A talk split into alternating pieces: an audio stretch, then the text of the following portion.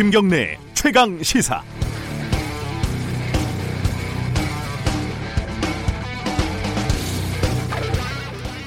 영화로도 만들어져서 큰 화제를 모았던 26년이라는 웹툰이 있었습니다.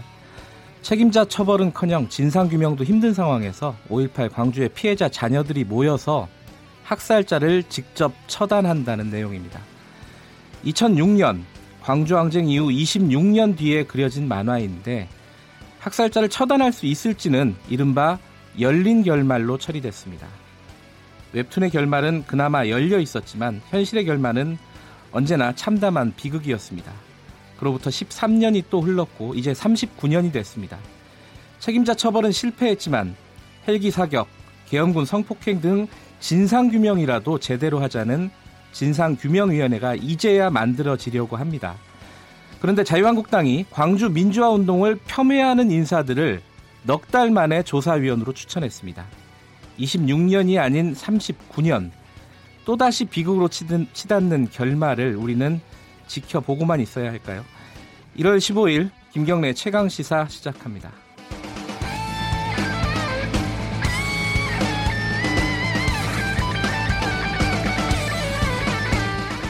주요 뉴스 브리핑부터 하겠습니다. 고발뉴스 민동기 기자 나와 있습니다. 안녕하세요. 안녕하십니까. 양승태 전 대법원장이 또 소환이 됐었네요. 네, 어제 이제 두 번째 피의자 조사를 받았는데요. 네. 11시간 동안 비공개 조사를 받고 귀가를 했습니다. 아, 이번에는 비공개 조사였군요. 그렇습니다. 네. 옛 통합진보당 재판 개입, 헌법재판소 내부 기밀 불법 수집 등에 대해서 이제 집중적으로 조사를 받았는데요. 1차 조사 때와 마찬가지로 기억나지 않는다. 실무자가 한 일이다 이렇게 혐의를 전면 부인한 것으로 알려졌습니다. 네. 검찰 최근 분위기가요, 이 심야 조사를 가급적 지양한다는 그런 방침이거든요. 네. 어제 조서 열람이 이루어지지 않았다고 합니다. 그래서 조만간 검찰에 다시 나와서 피의자 2차 신문 조서를 검토할 것으로 보이는데 네. 이번에는 몇 시간이 걸릴지도 좀 관심입니다. 저번에 참 조서 열람이 더 시간이 많이 걸렸다고요? 그렇습니다. 예. 검찰하신 분이에요? 그렇습니다. 예. 예. 검찰이 한 차례 정도 더 이제 비공개 조사하는 것을 검토 중인데요. 이르면 이번 주 중에 구속영장을 청구할 가능성도 있습니다. 근데 이번에 그 박병대 고영한 그 전직 대법관에 대해서 구속영장을 청구를 했는데 기각이 되지 않았습니까? 그렇죠. 다시 청구하는 여부도 함께 결정할 예정이라고 합니다. 양승태 대법원장에 대한 구속영장이 발부가 될지 이게 1차적으로 초미의 관심사예요. 그렇습니다. 자, 제가 오프닝에서도 말씀드렸는데 자유한국당이 진상규명위원회 위원 3명을 추천했죠. 근데 유족들 5.18 유족들 반발이 거세요. 그렇습니다. 권태호 전 육군 중장, 이동욱 네. 전 월간조선 기자, 차기환 변호사를 이제 추천을 했는데요. 네. 이동욱 전 기자는 이 계엄군을 두둔했던 그런 이력을 가지고 있습니다. 그리고 네. 과거 월간조선 기사 때문에 5.18 단체들로부터 사과를 요구받기도 한 그런 인물이고요. 네. 차기환 변호사는 계엄군에 희생된 시민을 시위대 칼빈 소총에 맞아 죽은 사람으로 언급을 해서 좀 논란이 제기가 됐던 인물이고요. 네. 그리고 박근혜 정권에서 세월호 특별조사위원으로 활동을 했는데 일베 글을 퍼날라서 상당히 비판을 많이 받기도 했습니다. 네. 권태호 전 중장은 박근혜 정부 때 민주평화통일자문회의 사무처장 등을 지낸 그런 이력을 가지고 있는데 네. 5.18 단체들이 말씀하신 것처럼 굉장히 반발을 하고 있습니다. 정당한 진상규명 활동을 방해할 가능성이 농후한 인물들이다 이렇게 직격탄을 날렸는데요. 네. 어제 5.18 유족 가운데 일부 유족들은 나경원 원내대표실 앞 복도에서 농성을 벌이기도 했습니다. 네. 5.18 조사위원회가 과연 본 궤도에 오를 수 있을 것인가 좀 회의적인 시각도 지금 많은 그런 상황입니다. 시작하기도 전부터 이러네요. 그렇습니다. 네. 근데 제가 오늘 참고로 조중동 지면을 좀 살펴봤거든요. 네. 관련 기사가 없더라고요. 그리고 조선일보 같은 경우에는 기자 수첩을 실었는데 네. 재밌는 건 지만원 씨 있지 않습니까? 네, 이번에 이제 조사위원으로 추천하려다가 말았던 네. 자유한국당에서 그 네. 지만원 씨를 지만원 씨라고 하지 않고 극우농객 A 씨로 표현을 했습니다. 아, 이게 조선일보가 보기에도 극우농객인가 보죠? 그렇습니다. 네. 이게 안 쓰기도 힘든 기사일 텐데 어제 이제 발표한 거기 때문에 전국 단위 종합 일간지가 9개거든요. 예. 조중동을 빼고는. 네, 6개 신문은 다 썼습니다. 이럴 때 어떤 1등 신문의 어떤 모습을 보여주는 건지 뭐 좀 헷갈려요. 이런 부분을 보면은. 그렇습니다. 이동욱 전 기자가 월간조선 기자였다고요? 네. 네. 알겠습니다. 그 문재인 대통령이 오늘 대기업, 중견기업 대표들 만나는 날이라면서요? 네, 청와대에서 대기업, 중견기업 대표들과 간담회를 가지는데요. 128명의 기업인이 참석을 합니다. 대한상공회의소가 추천을 하고 청와대가 수용하는 그런 형식이라고 하는데 행사가 자유토론 형식으로 진행이 되거든요. 네. 토론은 박용만 대한상위회장이 진행을 하고 지난번 신년 기자회견에서는 기자들이 손을 들었잖아요. 아하. 오늘은 기업인들이 이제 질문을 위해서 손을 들고 예. 그러면 박용만 회장이 지목하고 대통령이 답변하는 그런 방식입니다. 좀 특징적인 게 대기업 대표가 22명이 참석을 하는데 이재용 삼성전자 부회장과 신동빈 롯데그룹 회장은 이번에 이제 처음으로 초청을 받아서 청와대 들어간다고 하고요. 예. 중견기업에서는 정몽훈 한라 회장 그리고 포함해서 한 39명이 또 들어간다고 합니다. 예. 짚어야 할 대목이 있는데요. 이 대기업 참석자가 22명이잖아요. 네. 근데 원래 자산순위 상위 25위를 기준으로 선정을 했거든요. 네. 3명이 빠졌습니다. 조양호 한진그룹 회장, 이중근 부영그룹 회장, 이해욱 대림 회장인데 재판이 진행 중이라는 이유로 배제가 됐습니다. 근데 이 기준이 적용되려면은요. 이재용 삼성전자 부회장하고 신동빈 롯데그룹 회장도 빠져야 되거든요. 그러니까요. 이게 참 애매하네요. 1심 또는 2심에서 집행유예 받고 지금 대법원 확정 판결 안 나왔는데 청와대 쪽에서는 활발한 경영활동을 하고 있다는 점이 감안돼 초청이 됐다고 밝혔지만 네. 형평성 논란이 제기가 되고 있습니다. 아, 삼성을 빼기는 쉽지 않았겠죠. 청와대 입장에서도. 그렇습니다. 이해는 되는데 어쨌든 논리적으로 보면은 형평성에 어긋난다. 네. 그런 얘기네요. 지금 이제 중소기업 만났고 네. 대기업 만나는데 오늘 그럼 민주노총 그러니까 노조 쪽 노동자 쪽은 언제 만나나요?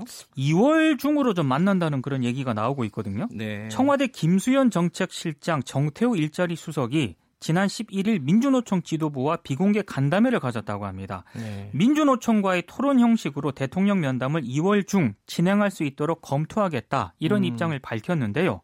근데 통상 이런 거는 확정되거나 결정이 되면 이제 발표를 하게 돼 있는데 네. 검토한다는 그런 차원에서 지금 외부에 공개가 됐거든요. 네. 어느 정도 뭔가를 좀 의도한 것이라는 그런 분석이 나오고 있는데 민주노총이 오는 28일 정기 대의원 대회가 예정이 돼 있거든요. 네. 이때 경제사회노동위원회 참여 여부를 이때 논의할 예정인데요.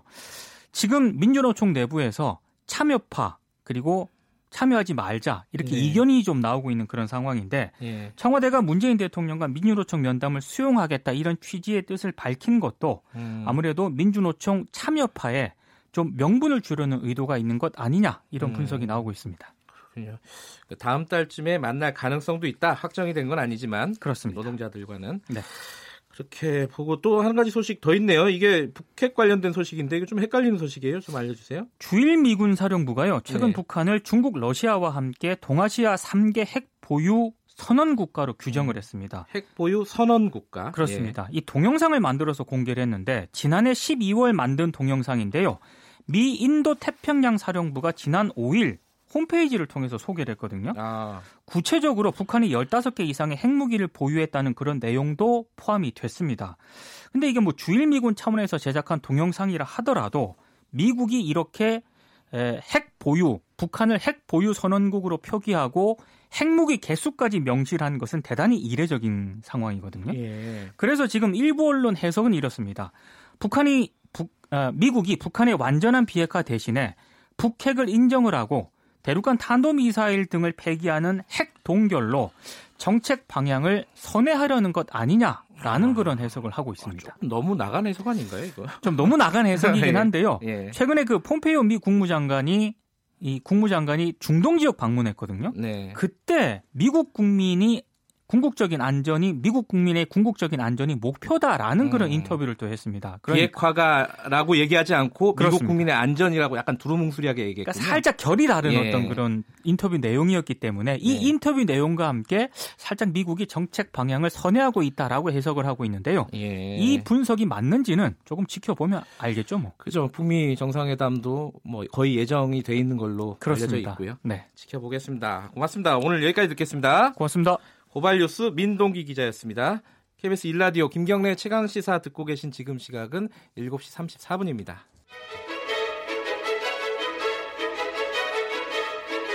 우리 사회의 다양한 현안을 공정하고 깊이 있게 다룹니다. KBS 1라디오 김경래 최강시사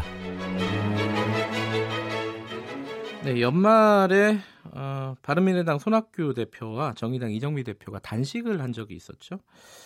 그 단식을 푼 게 선거구제 개편 논의를 전제로 해서 푼 거였습니다. 근데 그 논의를 하겠다는 임시국회 회기가 오늘까지인데 제가 보기에는 진전이 없는 것 같아요. 단식만 하고 밥만 굶고 이게 뭐냐라고 생각하시는 분이 계실 것 같습니다. 바른미래당 손학규 대표님 진짜 직접 연결해 보겠습니다. 안녕하세요. 예, 안녕하십니까. 단식 후유증은 좀 이제 회복이 되셨죠? 뭐 밥 좀 먹고 네. 김치는 아직도 좀 조심하고 어제는 당직자들과 단식 끝나고 한 날 만에 이제 회식을 했어요. 그래서 막걸리도 처음으로 한 서너 잔 마셨습니다. 네. 근데 이 밥 굶은 보람이 없다 이렇게 생각하시는 분들이 있을 것 같아요. 어떻게 생각하세요? 뭐 저희는 아직도 그 희망을 놓지 않고 있습니다. 예. 단식을 풀 때 5당 그 원내대표들이 합의를 할 때 네. 연동형 비례대표제 도입을 위한 구체적인 방안을 검토한다 이렇게 합의를 했어요. 네. 그런데 뭐 곧 이어서 더불어민주당 원내대표 또 자유한국당 원내대표가 우리가 연동형 비례대표제 그 자체를 검토한다고 그랬지 도입한다고 그런 게 아니다. 그러니까요. 딴소리를 하는데 예. 정치권에서 이 사람들이 거대 양당이 왜 지금 선거제도를 고치려고 하겠습니까? 그러나 우리 민주주의를 위해서 고치자고 하는 대의가 있기 때문에 정면으로 이거 안 한다라고는 못하는 건데 네. 뭐 그 물밑 접촉을 통해서 또 앞으로 계속 그 연동형 비례대표제 불씨는 꺼지지 않고 있고 네. 시간이 좀 있으니까 저는 뭐 되리라고 생각을 합니다. 아, 그 손학규 대표님이 한때 그런 말씀도 하셨어요. 그 거취를 고민해봐야겠다. 예. 단식 중단한 것을 후회한다. 이런 취지의 말씀을 하신 적도 있었는데. 아니, 그때 예. 그야말로 합의서에 잉크가 채 마르기 예, 예. 전에 양당 원내대표가 딴소리를 하니까 예. 뭐 이건 내가 과연 단식을 중단한 게 맞는가 뭐 이런 예. 생각이 들고 내가 뭘 해야 되나 이랬는데 예. 하여튼 이 거대 양당이 미온적인 태도를 보이고 네. 또 대통령도 이번 10년 뭐 기자회견에서 저 정치개혁에 대해서는 아무런 얘기가 없었어요. 네. 저는 그래도 우리가 경제를 세우려면은 정치가 개혁이 돼서 국회에서 정당 간의 합의가 이루어져야 되고 그것을 네. 위해서는 선거제도 개편이 있어야 된다. 네. 이런 정도의 언급이 있었으면 기대를 했는데 뭐 그런 게 없었습니다. 대통령도 소극적 자세이긴 한데 네. 그러나 국민들의 여론은 바뀌고 있다고 봅니다. 지금의 다당제를 선호하느냐 양당제를 선호하느냐 그러면 압도적으로 다당제를 선호하고 네. 연동형 비례대표제가 내용은 뭔지 잘 모르겠다고는 하지만 그래도 찬성이 뭐 최근에 12월 14일에 갤럽 여론조사를 보면은 연동형 비례대표제 찬성이 47.6% 반대가 35.1% 연동형 비례대 쪽으로 많이 옮겨져 가고 있어요. 그래서 국민의 여론이 바뀌고 있기 때문에 정치권도 결국은 뭐 연동형 비례대표제 그 채택으로 가지 않을까 그렇게 희망을 하고 있습니다. 근데 지금 아까 거대 양당이라고 표현을 하셨는데요. 예, 예. 더불어민주당하고 자유한국당 네. 이 선거제도를 뭐 때문에 고치려고 하겠습니까? 이렇게 말씀하셨잖아요. 예. 국민들이 보기에는 뭐 이렇게 눈에 딱 뚜렷하게 안 보일 수가 있어요. 좀 설명 좀 해주세요. 왜 두 양당이 이렇게 소극적이라고 보시는 거예요? 선거제 개편에 대해서. 무슨 말이죠? 지난 지방선거 때 보면은 네. 더불어민주당이 서울시의회 선거에서 전체에 얻은 득표수가 50.2%예요. 예. 그런데 의석수로 보면은 92%를 갖고 왔어요. 네. 그러니까 단순 다수제, 그러니까 한 표만 많아도 당선이 되는 거니까, 그러니까 이제 쏠림 현상이 있는 거죠. 네. 그래서 이것을 우리 국민들이 선거들 더불어민주당에 예를 들어서 40%를 줬다 지지를 했다 그러면. 전체적으로 의석수 300석 중에 40%, 120석을 갖고 가는 겁니다. 네. 또, 자유한국당에 25%를 줬다 그러면 300 곱하기 25 그러면 이 뭐 75석이잖아요. 막 그렇게 되는 것이고. 예. 그런데 거기서 그러니까 40% 했을 때 120석이면은 지역구가 80석이 됐다 그러면 40석을 비례대표로 갖고 가는 겁니다. 그런 식으로 해서 국민의 지지에 비례해서 의석수를 갖는 것, 이것이 민주적인 제도고 국민의 뜻이 반영되는 거죠. 그러나 지금 거대 양당은 우리가 한 표라도 많으면 의석을 갖고 가는 그런 체제에서 득을 볼 수 있으니까 그걸 왜 놀라고 하겠어요. 그렇지만 전 세계적으로 이런 그 비례 그 연동형 비례대표제가 대세인 만큼 그걸 거스를 수는 없을 겁니다. 근데 그 홍영표 원내대표 더불어민주당 네. 이렇게 얘기를 했어요. 선거제 개혁보다 국회 개혁이 먼저다. 이 말씀 어떻게 생각하세요? 국회 개혁 어떻게 하자는 거죠? 뭐 국회 선진화법 이런 걸 좀 손을 봐야 된다 이런 취지더라고요. 그런데 네. 지금 우리 경제가 아주 어렵잖아요. 네. 그 소득주도 성장이다, 뭐 최저임금 인상이다, 네. 뭐 저 선거제 그 노동시간 급격한 네. 단축이다 이런 걸로 아주 경제가 어려워졌는데. 여당 국회의원들이 국회에서 우리 경제가 어렵다는 얘기 말 한마디라도 합니까?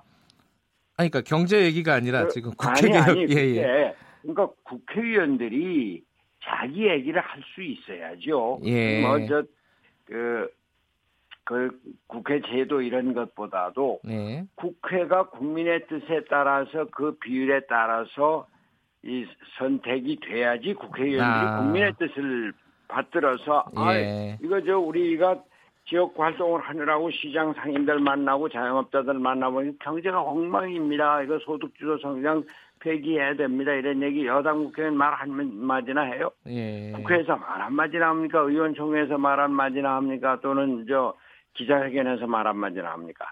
이렇게 국민의 뜻이 반영되는 제도로 바꾸는 것이 먼저다 그 얘기죠. 예. 예? 그러니까 선거제 개혁이 더 중요하다. 지금 그 홍영표 의원이 대표가 얘기하는 국회 개혁보다. 개혁이 중요한 것은 말이죠. 이 더불어민주당이 지난번 촛불혁명으로 집권을 했는데 촛불혁명으로 정권만 바뀌었지 제도가 하나도 바뀌지 않았어요. 예. 대통령이 모든 걸 갖고 있는 것.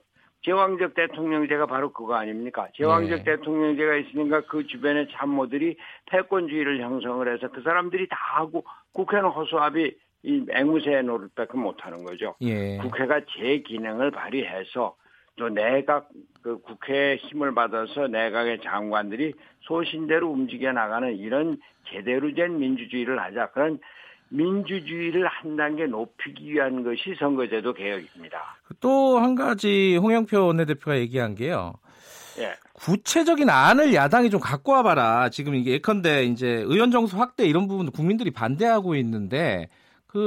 이 300석 안에서 어떻게 할 것인지 뭐 이런 것들을 안을 갖고 와야지 얘기가 되는 거 아니냐. 복잡한 문제다 이게 생각보다. 이렇게 얘기를 하고 있어요. 우선 국민들이 말이죠. 네. 그 국회의원 정수 확대에 대해서 반대하는 건 그건 사실입니다. 네. 아니 국회가 그 국민들의 불신을 받으니까 그렇죠. 네. 그런데 국회의원 정수가 그렇게 문제라면은 네.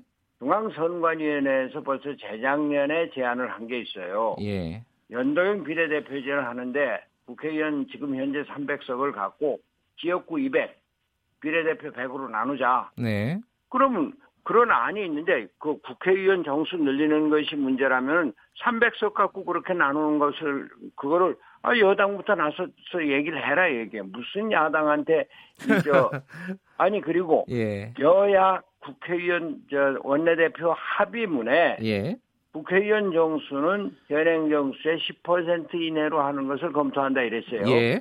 그럼 330석 갖고 검토를 하는 것이고 네. 어제 그저께는 국회 그 선거제도 개혁 자문위원회에서 우리나라 아주 전문가 원로들이 다 포함되는 자문위원회에서 국회의원 점수는 360석으로 늘리는 것이 좋다 이렇게 권고안을 냈습니다. 자문위원회. 그걸 갖고 검토를 해야죠. 그리고 국민 여론이 따라주지 않는다고 하는데, 여론이라는 게 국회가 하는 것이 또 정치권이 하는 것이 여론을 선도하는 건데, 이 사람들은 그냥 그 다른 것은 경제나 뭐 이런 데는 여론 따라간다는 얘기 안 하고, 아니 선거제 국회의원 의원 정수에 대해서는 아 여론이 한 석도 늘리는 걸 원하지 않는다. 아 좋습니다. 저는 그 여론을 따라가려면은 중앙선관위원회에서 내놓은 300석 갖고 200대 100으로 나눈 그걸 검토를 하자 이 얘기입니다. 예. 그리고 저희가 쭉 얘기를 했지만 국회의원의 그 전체 국회 그 의원들과 관계되는 예산은 그대로 현행대로 통제를 하고 네. 그 안에서 하고 그러면은 국회의원 세비도 줄이고 국회의원 보좌관도 줄이고 그렇게 충분히 할 수 있다 이런 얘기죠. 그런데 거기에 대해서는 말 한마디 하지 않고 아 국회의원 정수 늘리는 거를 국민들이 반대한다. 이 얘기만 그저 뭐 쳇바퀴 돌리듯 하고 있거든요. 네. 현실적으로 이 두 양당 그 더불어민주당하고 자유한국당이 이게 적극적으로 이 선거제도 개혁에 참여하지 않으면 이게 불가능한 거잖아요. 예, 뭐 그렇지만 한번 그 제가 단식을 하고 단식 끝날 때 5당 그 합의, 뭐 그 전에 사실은 원내교섭단체 3당 합의가 있었고 그 3당 합의가 있었던 데는 우리 바른미래당의 김관영 대표가 적극 활약을 했고 또 거기 앞서서 문희상 국회의장이 문재인 대통령을 만나서 뭐 손학규 저지 70 넘은 사람이 저렇게 단식을 하고 있는데 이거 해결을 합시다. 그래서 문재인 대통령이 나는 저 비례성 대표성을 그 강화하는 선거제도 개혁의 찬성이다. 동영상 갖고 와서 찍어라 이랬었거든요. 그렇게 해서 합의가 된 것이니까 그 합의 정신을 지키면은 저는 된다고 봅니다. 그리고 여론은 자꾸 물어가고 있습니다. 그 5당이 합의할 때 그 양 거대 정당이 혹시 거짓말했다고 생각하지는 않으세요? 뭐 이제 제가 단식을 하고 이정미 대표하고 단식을 하고 그러니까 억지로 한 건 있지만 그래도 국민 여론이 선거제도가 개편이 돼야 된다. 이 다당제를 선호한다. 이런 그 연동형 비례대표제 를 지지한다. 이런 것들이 있으니까 뭐 국민 여론을 무시할 수 없었던 거라고 보고 결국은 저는 선거제도 개편은 되리라고 봅니다. 아, 좀 그래도 낙관을 하시네요. 제가 보기엔 현실적으로 좀 쉽지 않겠다 이런 생각도 좀 들던데. 아니, 근데 지금 먼저 원내대표들 간에 계속 그 논의를 하고 있고 물밑 접촉을 하고 있고 뭐 분위기는 물으러 가고 있다고 생각을 합니다. 예, 알겠습니다. 또 다시 단식하시는 일은 없어야 될 텐데요. 알겠습니다. 오늘 여기까지 듣겠습니다. 고맙습니다. 네, 감사합니다. 바른미래당 손학규 대표였습니다.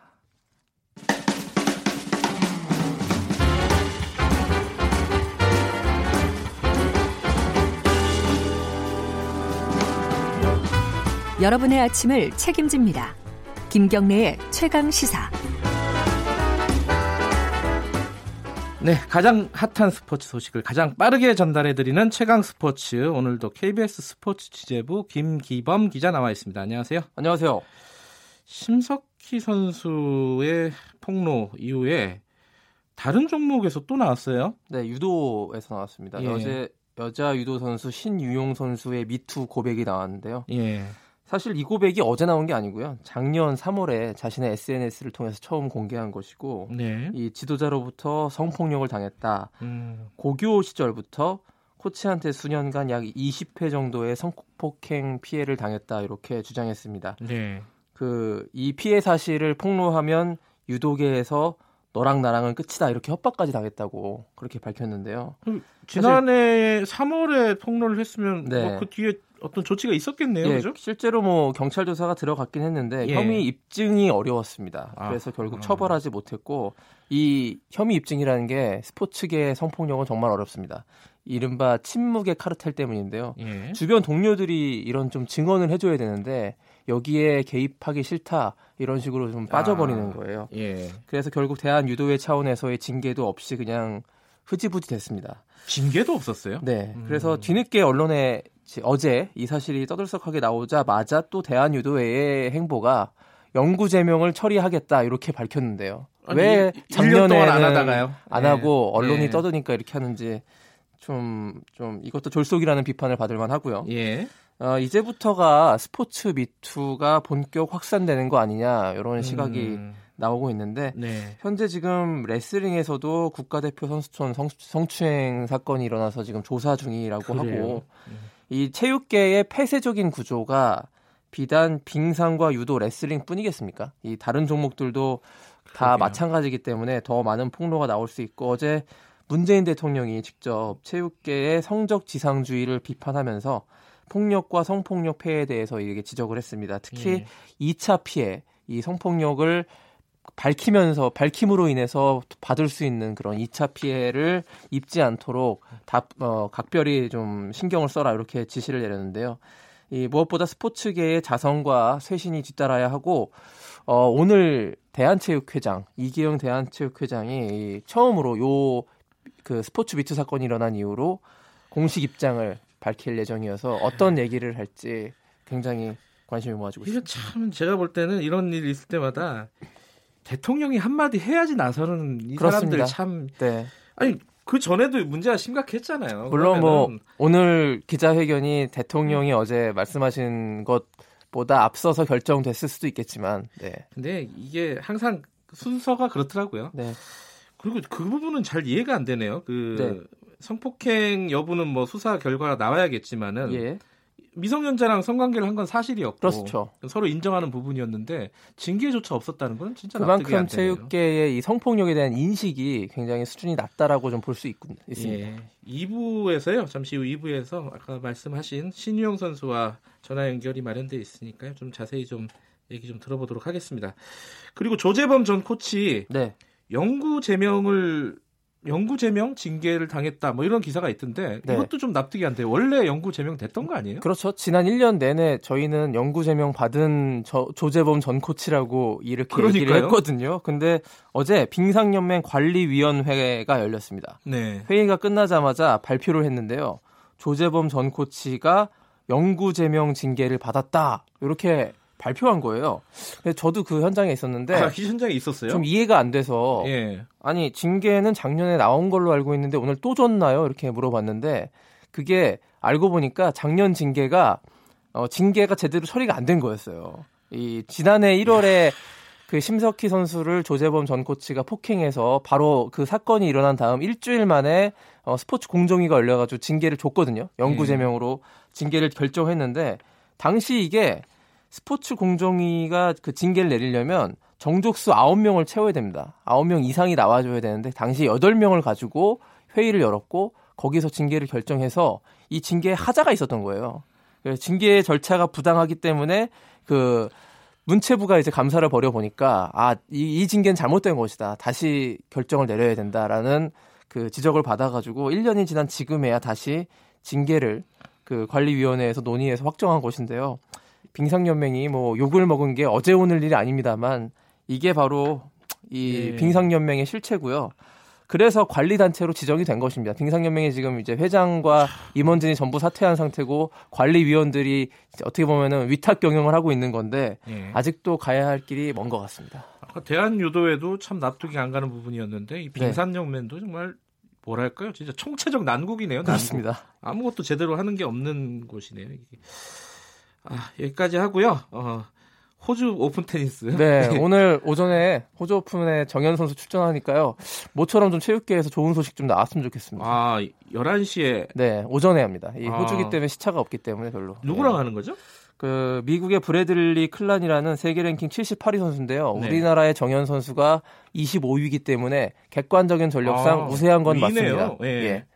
그렇다고 뭐 지금 요즘 성적이 어때요? 최근에 좀 성적이 좀 안 좋아가지고 승리를 장담하기는 어렵고요. 최선을 다해보는 것이 좋을 것 같습니다. 이번 호주 오픈이 굉장히 중요한 경기가 되겠네요. 그렇죠. 작년에 4강까지 올랐던 대회이기 때문에 이번 대회도 좋은 성적을 거두지 못하면 그 자신의 세계 랭킹 점수가 많이 깎이거든요. 네. 그래서 굉장히 좀 좋은 성적을 거두는 것이 무엇보다 필요하다 이렇게 보겠습니다. 이 정도 경기면 중계하겠죠 아마? 네. 스포츠 케이블 TV에서 당연히 중계하죠. 스포츠 팬, 맞아. 테니스 팬들은 몰래 보는 사람들 많겠네요. 네. 오늘 여기까지 듣겠습니다. 고맙습니다.